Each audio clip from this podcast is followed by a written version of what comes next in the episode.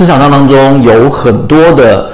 不同的经典理论是随着市场不断的改变，但这些理论从来都没有变过的，就是我们前面所说的第一性原理。今天我们用三分钟给各位去讲一个钟摆原理。什么叫钟摆原理呢？实际上市场里面的情绪就相当是一个钟摆，不断的左右左右的摇摆。那么最终它只有一个平衡点，就是最低的这个平衡点，并且呢，大部分时间它全部都是在左右摇摆的过程当中来进行摆动的。这个是市场的情绪。那么，同样在价值分析里面也有这样的一个我们说的这个左脑护城河教给大家的方法，怎么样通过我们的左脑护城河的盈利模式来寻找出你的这一个个股标的是属于低于它的整个价值的一个估值的。也就是说，这就是我们说基本面里面格林厄姆最经典的理论：任何的股价一旦偏离了它的整个价值，最终就像钟摆一样，它一定会有一个回归的引力。这个是在价值分析里面的，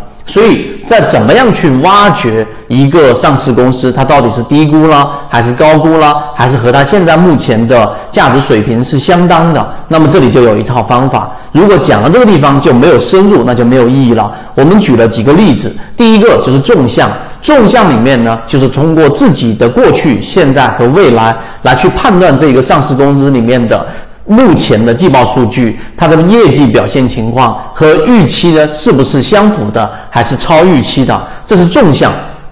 另外一种就是横向，就像我们前面提到过的这一个一个医药的一个标的，它的整个预收款是整个横向比较里面几个标的里面呢，是大大的超于其他同行业的上市公司的。那它这么强的预收款说明什么？说明它有很强的溢价能力。这个是在价值面分析模块的。那么，同样，我们在跳到了技术面分析模块里面，你有没有去运用这个钟摆理论？那么，这个钟摆理论，同样，当一个个股如果它出现了快速的下跌，这种情况之下，出现了第一次的我们所说的大底，这个大底往往伴随着就是我们所说的因为恐慌，因为这一种恐慌情绪导致的踩踏，那么出现了一波。